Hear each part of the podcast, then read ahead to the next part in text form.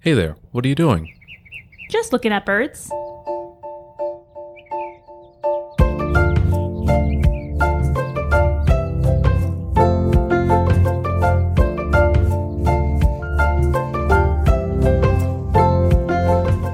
Welcome. I'm your host, Chris. Join me as I interview avid birders to learn more about birds, birding, and those who love both.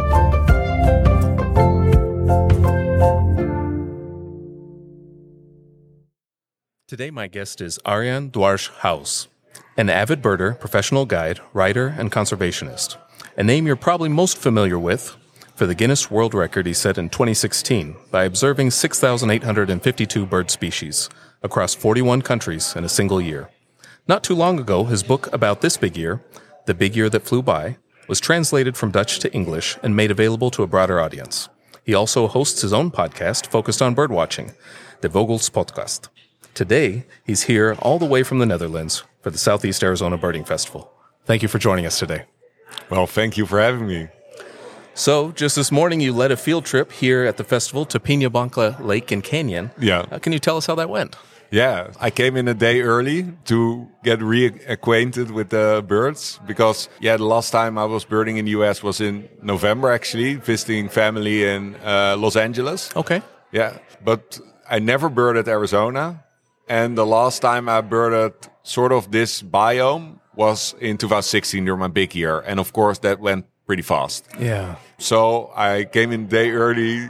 So to do some birding yesterday, Yeah. I got my most wanted bird, the Montezuma quail. So That's great. It was a fantastic morning, and also you know I got reacquainted with the sounds and the most common species. Mm-hmm. So I felt like comfortable this morning, and I was co-leading, or I was more sort of guest on the tour. So uh, Richard, uh, one of the local best Okay. local birders, he was guiding it. Yeah. and it was I think I find just the like um, I really like the whole way, the really friendly way that American birders uh, yeah, help each other, and and it's more really laid back vibe Yeah. on the tour, and uh, and not so much. So if you go on a tour with me in the Netherlands, it will be very much focused, and we we, we try to see as many species and uh, Yes. and and very fast paced and, and here was very relaxed and uh, we had nice birding saw my second ever arizona woodpecker Okay. and, and just general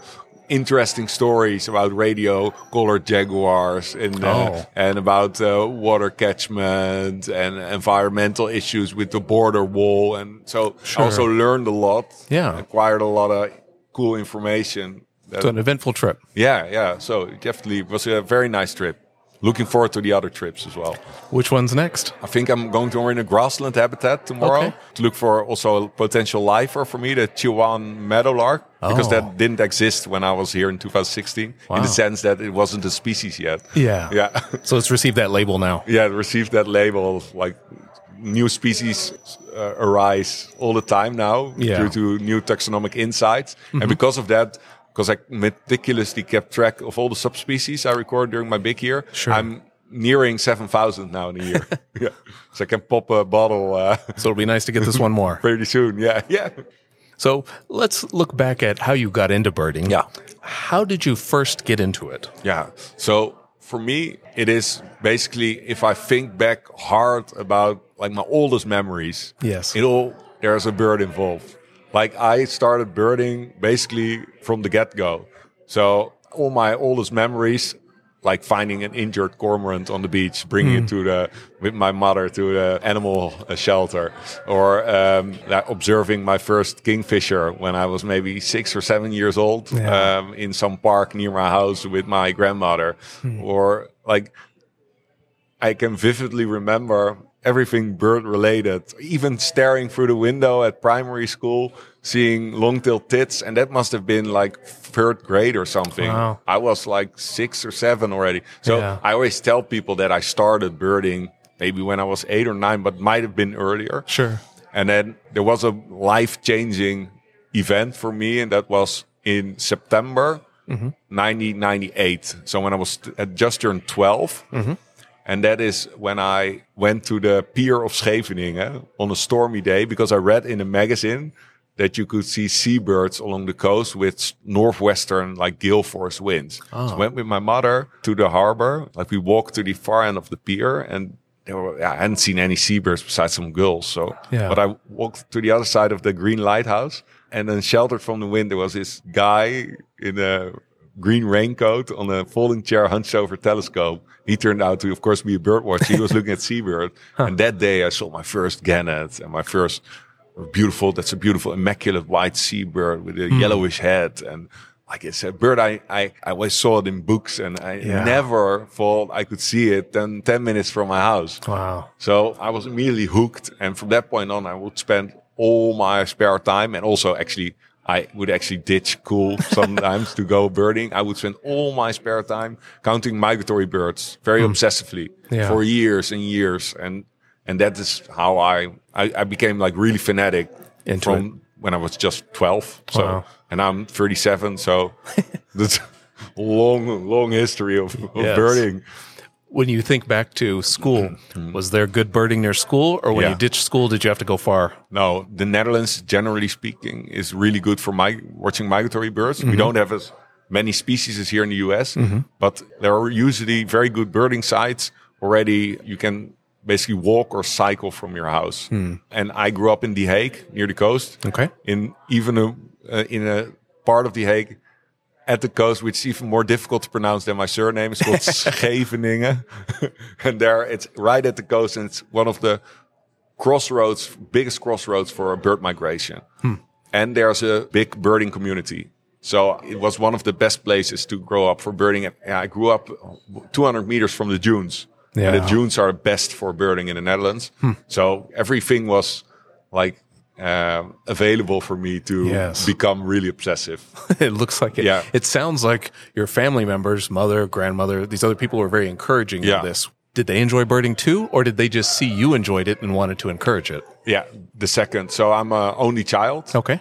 And uh, my parents, they are not birders, but they always encouraged me having a hobby that is like, I think it's every parent's dream to have a kid that it, that is bird watching. But also for me, it made me also, especially during the first couple of years of high school, I was a bit of a loner. Mm-hmm. And, and maybe picked on a bit because I had this weird hobby, bird watching, Yeah. and, and also growing up in a big city, it was not a, a cool thing at the time. that, that said, now birding is becoming a cool thing. Yeah, you have a lot of young kids now bird watching, so Yeah. I'm really happy about that. But but that was not the case then. So I would when I went birding, and I would cycle back because I of course went early. I went out for birding, cycled back like past my school sort of, and then always had my binoculars stuck under my jacket because I didn't want to be seen as this dusty old uh, bird watcher. How funny. Yeah. so you always had to tuck those away. Huh? Yeah, but my parents always said, "No, you, it's school. You always have to keep on doing this this hobby." And I, I never quit birding. Yeah. Also, not during uh, high school, not during university years, and uh, I've been birding my whole life, more or less at the same intensity that I'm still bird watching. Yeah. How cool. Do you remember, maybe it was in high school or later, where you first met somebody who was a birder and maybe shared some of their knowledge with you or some of that? Mm-hmm. Yeah. Like when was the first time you met an experienced birder who Well, you got to bird with? that guy Danny, he told out turned out to be his name. Yeah, that was one of those moments. But before that, already sometimes when you go to a hide or something, there there's a bird. I will always ask. Yeah. I like to talk a lot. Sure. you didn't know this probably. right, and I would ask continuously questions. I Yeah. would eat information all the time, and still do. And I really, I, I absorb information about only very limited subjects: birds and food. Those There you are go. two things I can do.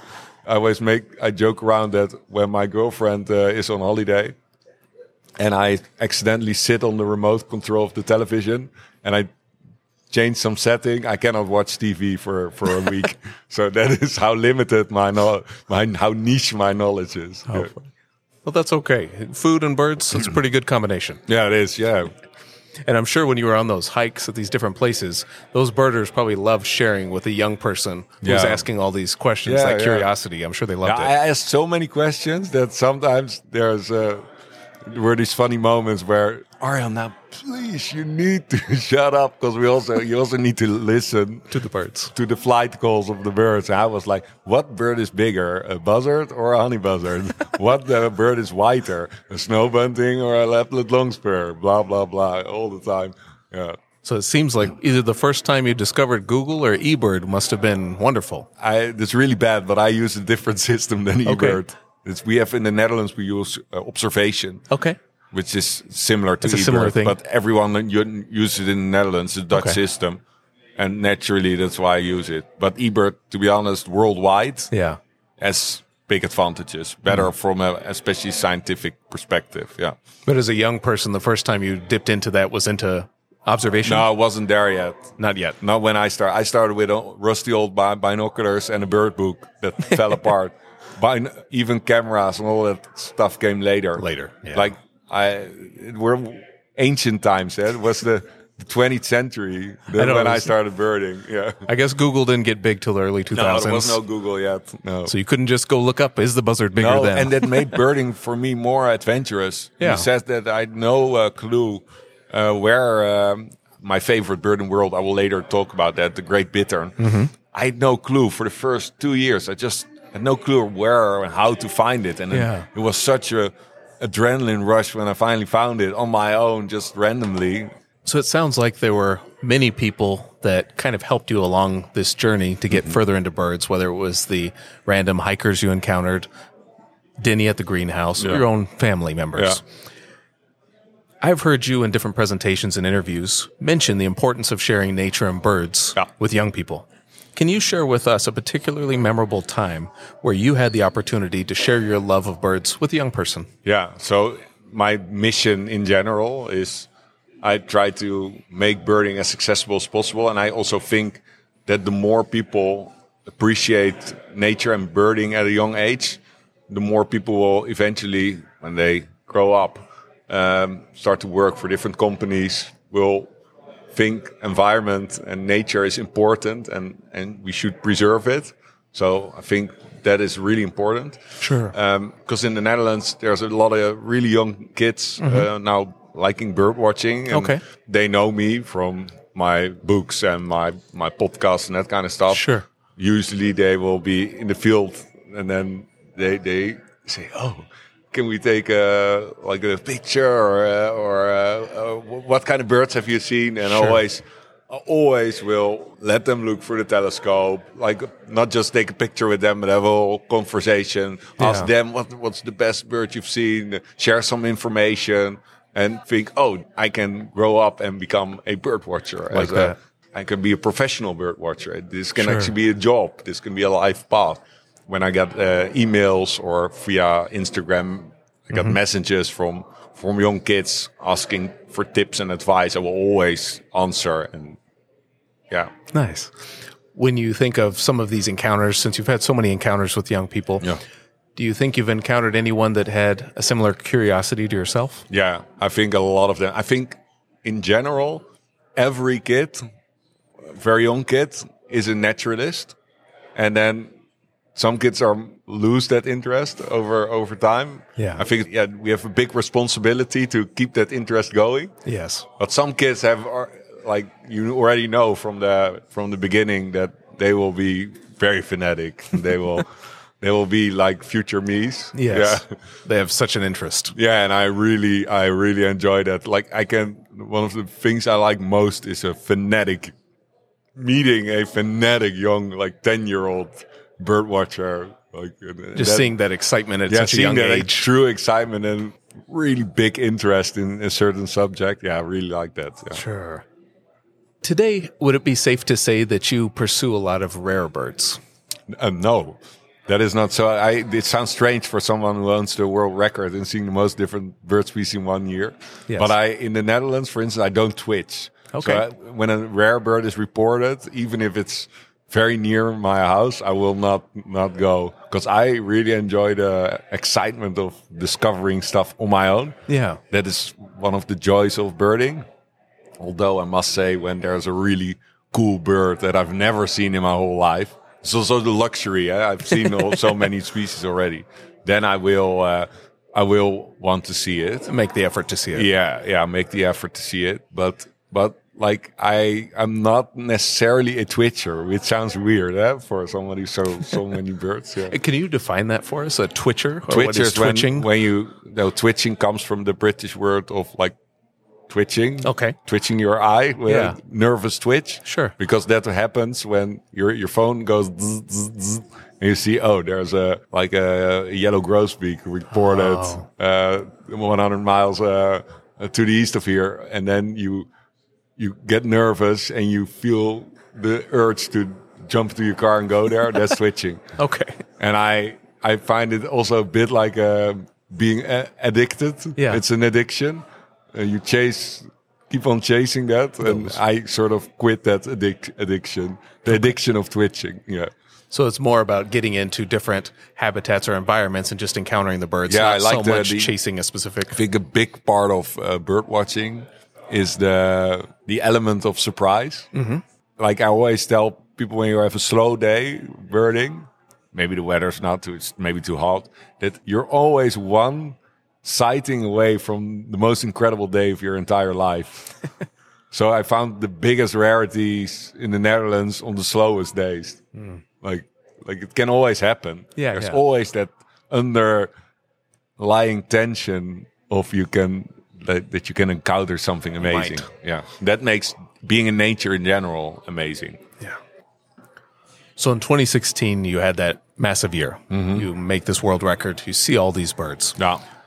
Now it's been a number of years since then. Yeah. What does birding look like now for you? You've talked about a little bit about how you changed your approach to birding a little bit. Yeah. But what does it look like this past year? Well, this past year it changed dramatically. Okay. Because I became a father for Yes. the first time. Congratulations. Thanks a lot. And um, I like birding is my my greatest passion, but now I have less time because it's also my work and I also need to write and then I also have to take care of my my newborn uh, daughter. Sure. And I appreciate being out in the field even more, and I appreciate the relaxing, more meditative side of bird watching more now than before I became a father.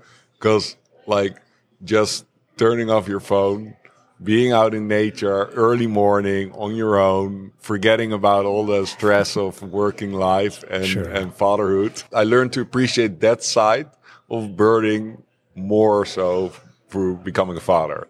You mentioned earlier that on the field trip you went here, Yeah. that it was pretty relaxed, laid back. Yeah, very And then you made that in contrast to in the Netherlands where they're just go, go, go. Yeah. Would you say that now you are going away from that? Nah, like I, I guide in the Netherlands, always mm-hmm. morning trips, mm-hmm. four hours mm-hmm. always. And then the group size always 12 people. And it's also because people always also go with me because the big year birder and the, like the famous uh, bird watcher in the Netherlands. And then they also want to see as many species as possible, find a rarity during the tour. I have to do something amazing, and that not always happens. So I, Sure. but I like to build the tension. So I make like a show out of it. So I say, okay, guys, the weather today looks pretty okay. Easterly winds, you know, this, this could be the day where we find this rarity on tour. And, you know, last time I had uh, 70 species, but let's try to get 80 species today. so I tried to make it like a really exciting, uh, Sure. exciting experience. Yeah. So then that's the professional guide side. But then Yeah. in your personal time, that might be the time you take that relaxing break. Yeah, and also I'm of course I've seen everything a million times. Yes. So I'm very focused on oddities and I always hope to find a rare bird from Siberia or from North America. So it's different. I don't point out everything, every magpie and every jay to myself. Hey, Arjan, there's a magpie. oh, hey, that's a same magpie. Yeah, that's different. When you go birding on your own, what do you usually take with you? Yeah, so obviously uh, my binoculars. Um, actually, I usually only when I go to a site with waders or or uh, waterfowl, or when I'm uh, guiding, I take my telescope or sea watching. But when I go birding in like um, in the dunes or something, I won't bring my scope. I have uh, my camera. Yeah, I only own a camera since just before my big year. Okay. So for the first 20 years of my life, I was only uh, with the binoculars Okay. and the telescope. Okay. And then, uh, well, here I would have a bird book, a field guide. Sure. Like in Netters, I, I don't need it. You don't so, need it, So yeah. I see something really difficult, I will have uh, articles or whatever on my phone. app, yeah. And that's it basically. And sound recording equipment. I have sound recording equipment running all the time. Like I'm recording nonstop when I'm birding. Hmm. So whenever something weird uh, opens its beak, You'll I will have it, and then I can on my computer edit it, and then have proof of some rare call or whatever. Do you just leave the mic on your shoulder or something? Yeah, yeah, or- yeah, literally like that on my arm. Arm, okay. Strapped to my arm as a recorder. Yeah. And sometimes I also have a parabolic microphone. Okay. But that is that I use on rare occasions when I'm night birding. Mm-hmm. Then I listen with headphones and your swampy area, and I can listen to soft songs of crakes or rails that are two kilometers away Ah. Wow. that I cannot hear with naked Ear, ear, because it's too far. And then Yeah. the parabolic will amplify it five times. So And pick up those sounds so far away. Yeah, and I can hear it through the. so that's very high tech, That is very cool. and that's for the very a-technical guy, which I am. I know after you mentioned the remote. yeah, yeah, yeah. This is what my girlfriend always says. Uh, everything that's bird recording related, you know, and then everything else you don't. So So it's related to birds, you'll figure it out. yeah, I'll figure it out if I need it to make myself a better bird watcher. Then I'll figure it out. That's fair. camera settings, recording, sound recording. But like the remote control of my television, no. No. when you think of some of these times you've gone, it could be either the professional guiding or a personal time. Can you share with us a memorable encounter with a bird you've had since your big year? oh yeah. Oh, so I found um, at the most uh, crazy uh, um, bird I've ever self discovered in the Netherlands was after my big year. Okay. Was in uh, first of May 2020. I remember that day vividly. We were birding uh, at like a famous migratory hotspot uh, with a friend of mine, Thijs. And it was a, one of those slow mornings. Yeah. And then on the way back to the car, small passerine flushed from the from the, the road, Yeah. sat on top of a bush, aimed the binoculars, was a dark-eyed junco. Here, you know, you wouldn't look twice at a dark-eyed junco, but this is the other side of the Atlantic in the Netherlands. So there are about 65 records in Europe. Oh. So we went crazy.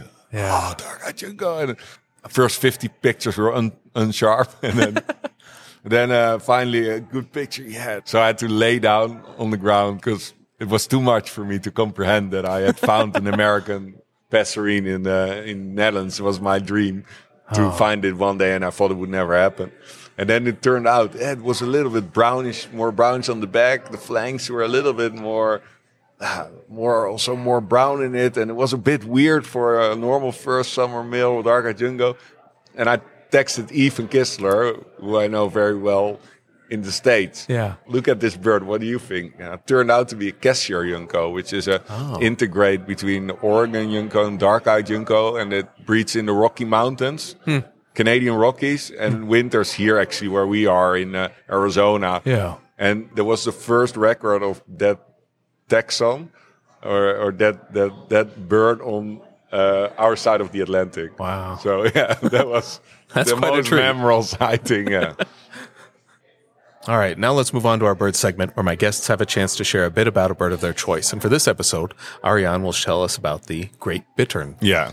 So I know nothing about this bird. No, because it's not here in the US. So that's a good Although you have an American bittern, and I will also tell you a little bit about that.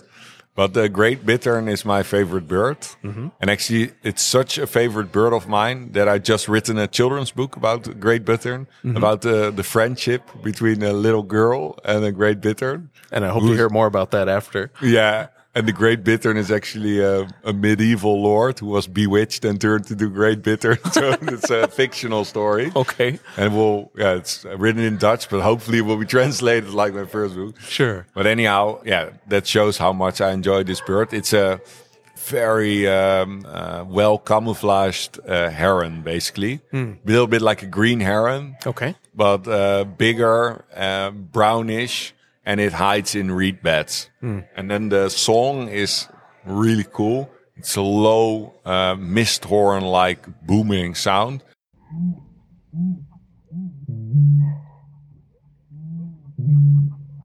That can carry five to six kilometers, which is, I think, about three miles. Yeah. Yeah. And that is the furthest carrying bird sound in the world. Wow. Yeah. In spring, its whole morphology changes. So by the males can produce that sound. So it's really weird bird. And it's in the Netherlands fairly rare with about 600 breeding pairs only. Um, and it's very secretive. Many novel bird watchers, well, struggle a lot to see it for the first time. And as did I as a little kid. And only two years into bird watching, fanatic bird watching, Yeah. I finally saw one Ah. very randomly with my dad. I was walking in the dunes near my house and we were walking along the edge of a small pond and it like this because it's a big bird. Yeah. And there was only reed that was maybe knee high Oh. and it suddenly flushed like two meters in front of us. That shows how well camouflaged it is. Yeah, yeah. And uh, yeah, I like its secretive nature. I like, I really enjoy camouflage patterns in birds, Mm-hmm. nightjars, owls, uh, crakes, all that stuff. Yeah. Snipes, that's what I like most. And this bird has it all, like rare, secretive, cool sound, and yeah. And then so recently for my book, you know, I was Sure. I was I was uh, studying, looking at the YouTube videos of booming bitterns. So that's how you call the the the, the, sound in America called booing, to see exactly how they do it because I of course describe it in my book. And now I came across American bittern, and I never thought, what the sound does an American bittern make? Mm-hmm. So I looked up how that bird makes the sound, and then listened to the sound, and that's like my top ten weirdest bird sounds I've ever heard. Hmm.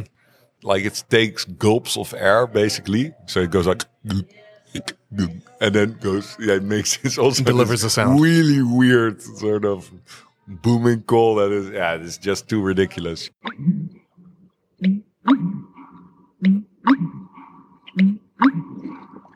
that, that, and you can see this bird in uh, North America. Wow. Very rare in Arizona, I presume. I guess. What parts of North America would you guess it Um, might be? like further north where you have swamp, big swamp areas. Okay. Yeah. I saw my only uh, American bittern ever opposite a Walmart along a, a small pond in uh, in um, near Miami. Oh, yeah, I twitched it as, Yeah. as you call it. Yeah, during my, my big year was a lot of twitching. Yeah. So with this bird, you've talked a little bit about where it's found, where it hides, the habitat it's in. As something that looks similar to a heron, does it have a diet similar to a heron? Yeah, yeah, it eats mainly fish, small amphibians, that kind of stuff. But it, it will also eat baby birds and uh, and mice and that kind of stuff. Yeah, same uh, uh, diet as a as a as a great blue heron. Yeah, Okay. more or less. When you first saw that one as a child, did you know what it was right away, or did Yeah, you yeah, have to go- immediately because I've I, I saw it a million times in and and what is the funny thing back then when I was a little kid, I would sometimes if I really want to see a bird, I would make a, a painting. Mm-hmm. Uh, I would do a painting from uh, a, one a photo or Sure, bird book, sure. and then paint the whole habitat. So I could paint the great bittern, uh, reed bed, um, some mud flat, and then I painted uh, some birds that also occur in the habitat, like a bearded reedling and a water rail. And that night before, I had made a whole painting of a great bit, and then we saw it the next day as if it was meant to be extra special. And that painting is still in my uh, in a little glass uh, frame? frame Yeah. in my parents' house uh, How in the cool. toilet. Yeah. Sounds like an impressive level of detail for the painting, being Yeah. environmentally accurate Yeah. with the birds that are present. yeah, exactly. Yeah. But uh, I can imagine as a young person having gone through all that effort painting that picture, and then Yeah. the next day you go birding Yeah, to see it, how excited you might have Yeah, been. yeah, I was. Yeah. So you talked about how it might Mm-hmm. camouflage itself in reeds. Mm-hmm. What are ways to identify it? If you saw, aside from the booming call, Yeah. if I see one, what might I pay attention to to identify that? Yeah, it is very large. Mm-hmm. Well, large is like a buzzard-sized or hawk-sized bird mm-hmm. with deep wing beats and very rounded wings and very rich brown color. So, as a novel birder, you might for a split second think, "Hey, is this an owl or something? Big Oh. owl that's flying there during the day?" And then you see this, yeah, like a great blue heron that is like pressed Yes. from bill to legs together a bit. Then you see that shape. That's very, very obvious, and it's very long toes and nails because it creeps through the reeds so to balance itself. So it looks like there's a like a a bundle of twigs behind For it. a hand? Yeah, and then yeah, you will immediately know. It's not difficult to ID. Yeah, And when you see them, are you usually seeing them alone in a yeah, smaller yeah. Very group? solitary. Yeah, maybe never saw two bitterns together. Hmm. Yeah. Have you ever encountered a nest? No, no, very few people do. That's Where- how secretive. I saw it even in all my birding years. I only once saw it actually make producing the sound. Saw it booming. Oh. So it's like a like a Scottish blow, like a Yeah, yeah, the- the- bagpipes. the bagpipes. Yeah. like it, it takes all bag of air and then it took with it all its body presses out the sound. And you can watch its body decompress. yeah, yeah, you can see it. Yeah, it's really cool. Yeah. And and the American bittern does something similar. Yeah. Okay. Yeah. So then, seeing that one, you probably haven't seen a nest. Do you know where they typically nest? Do they nest? Yeah, in reed beds. Okay. In, in in thick old reed beds with hmm. because it makes a big nest, so needs thick reed. Yeah. So then, have you ever seen a juvenile? Yeah, I've seen juveniles. I found many times a territory. Yeah. Saw juvenile birds, Yes. but like recently fledged, never chicks. Oh, okay. Yeah. All right. Now let's move away from the bittern and move on to your book. Yeah. The first. Was it your first book? Yeah. Yeah. So I've I've now written three books. Okay. But they're all in Dutch. Yes. As was this book. Correct. I read I, I wrote it in uh, 2017 through 18. It came out uh, May 2018 in the Netherlands, and it was translated and published May 2022. Is it? Yeah, Last year. Yeah. yeah, last year. yeah, as as a as a just a recent, a recently like I told you, recently became a dad, and my my my head became a sieve With those yeah, forget everything. Yeah. So with that book, it was translated into English May last year. Yeah. So even more people are reading this book. What do you hope people take away from reading this? Well, several things. Um, hopefully, um, because I wrote a, a lot.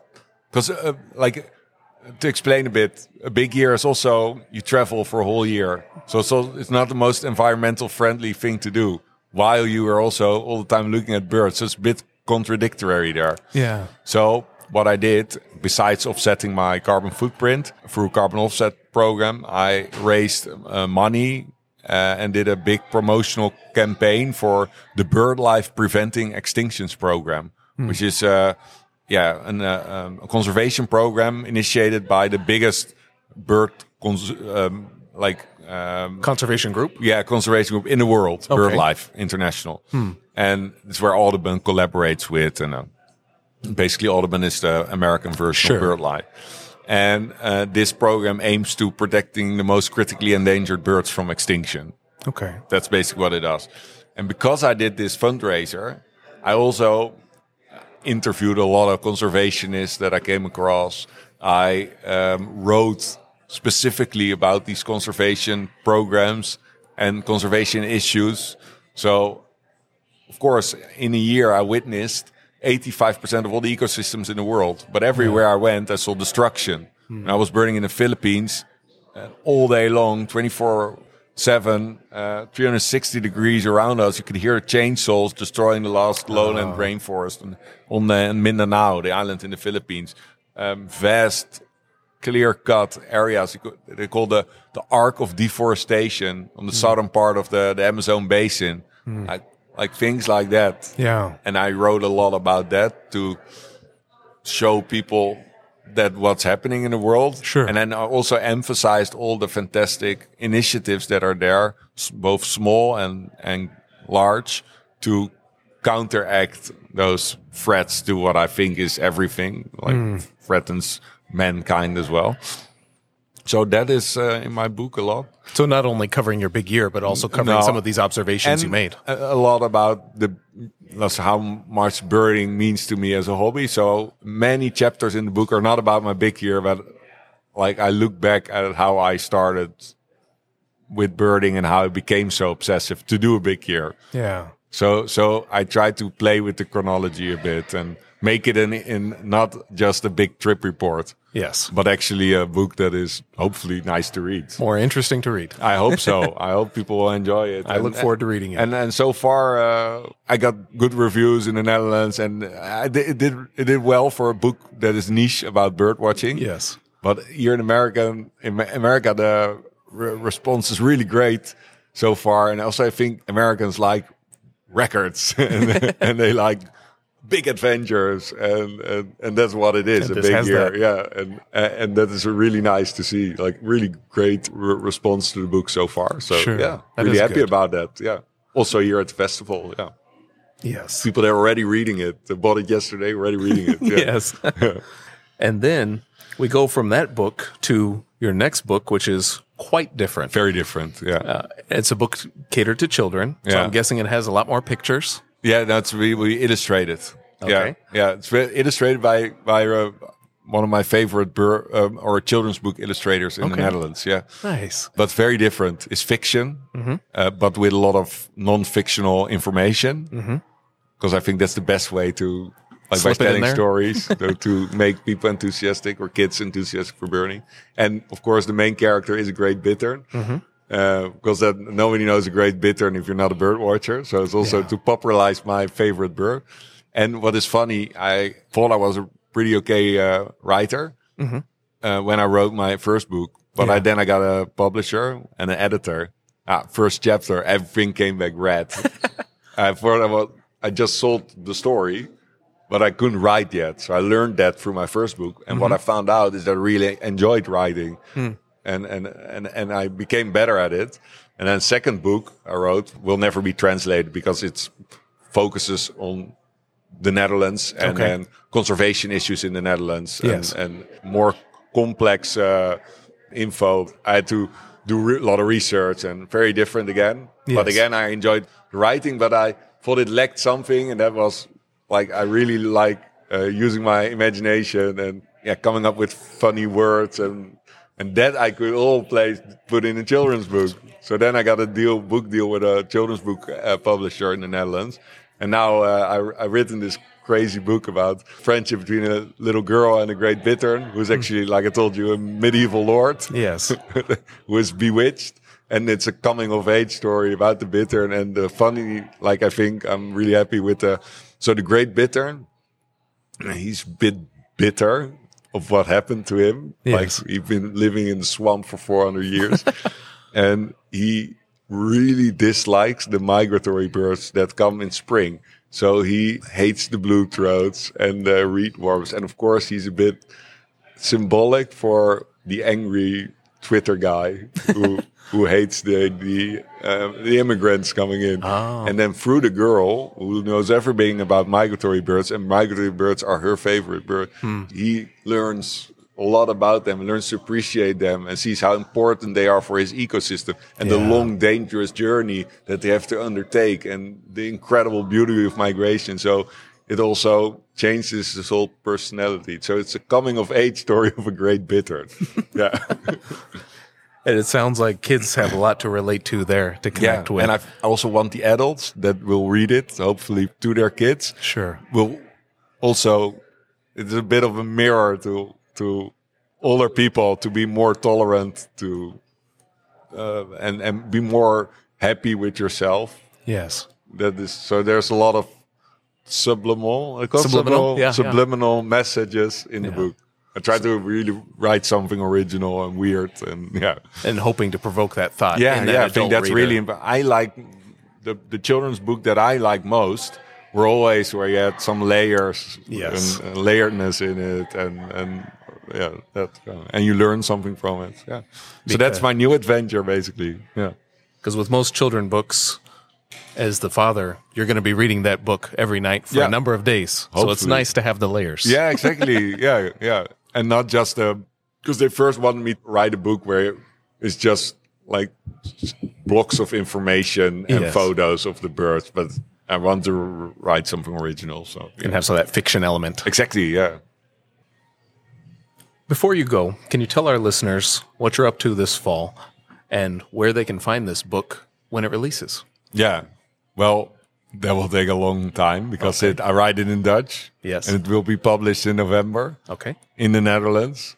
And then it needs to do well before I can even think about maybe convincing a, a foreign publisher Sure. to uh, translate. And then if by some golden chance it will be translated in, into American, I have to, of course, change all the bird names into American Oh, birds and fit. then change the ecological background stories. And so it will take years. So there's a lot more modifications than a simple translation. If this book will be ever in your hands here in the States, some miracle needs to happen. That's basically so. Yeah. So after you release So it's easy for easier for you to learn Dutch than for, for to get the book translated. Okay. yeah. And you know how difficult Dutch is now. Yes, after all the practice we Yeah, had with your last exactly, name off the air. Exactly. Okay, so your new children's book releases in November. So Yeah. then what's next after that? Yeah. So my new big thing, my main thing basically is my podcast. Okay. Because so that really took off during COVID times. And Yeah. now we are approaching 4 million streams. Wow. Which is for, yeah, for a podcast in That's the. Netherlands only. Yes. Huge. So we became the biggest nature podcast in the Netherlands and we have a really solid fan base. Mm-hmm. So to illustrate, uh, uh, about one and a half months ago, we went nine days with 30 of fans of our podcast on a research vessel uh, around Spitsbergen, which is the island, the archipelago north of Norway, uh, looking for polar bears and belugas and blue whales and ivory gulls. And that shows how, uh, how far we got with the Yes. podcast. And now we are going doing a new season, but we're also building this whole platform, like an ecosystem for beginning bird watchers. Oh. Bird watchers that just started birding don't know yeah, how to connect with other birders. And we're, we're basically building sort of uh, a community. We actually now have someone, a community manager, uh, um, a lady who was a huge fan of our podcast and became now our first employee. Oh, so nice. she's she's managing our community, and Yeah. so we're I'm s- sort of yeah. I started basically organically a podcast kind of company. So Yeah. so that will will be a main thing. Um, hopefully, I will write another children's book. I plan to write a, a series of Barry the Bittern. That's the American translation, probably. Okay. Um, a series of, of children's books. Um, still, I do some guiding, but I'm less and less guiding and more and more content building. Yeah. yeah. Or these And- creative pursuits. yeah, creative pursuits. We're thinking about doing a theater tour with our uh, podcast. And I've, oh, I almost forgot. For the last two years, I've been with a professional film crew filming a, like a four part uh, nature documentary about uh, bird watching and birding in the Netherlands. Okay. Uh, filming 120 different species and with our own music put in and like I worked for two years on that. We're now hoping to get that on television in the Netherlands in uh, around Christmas this year.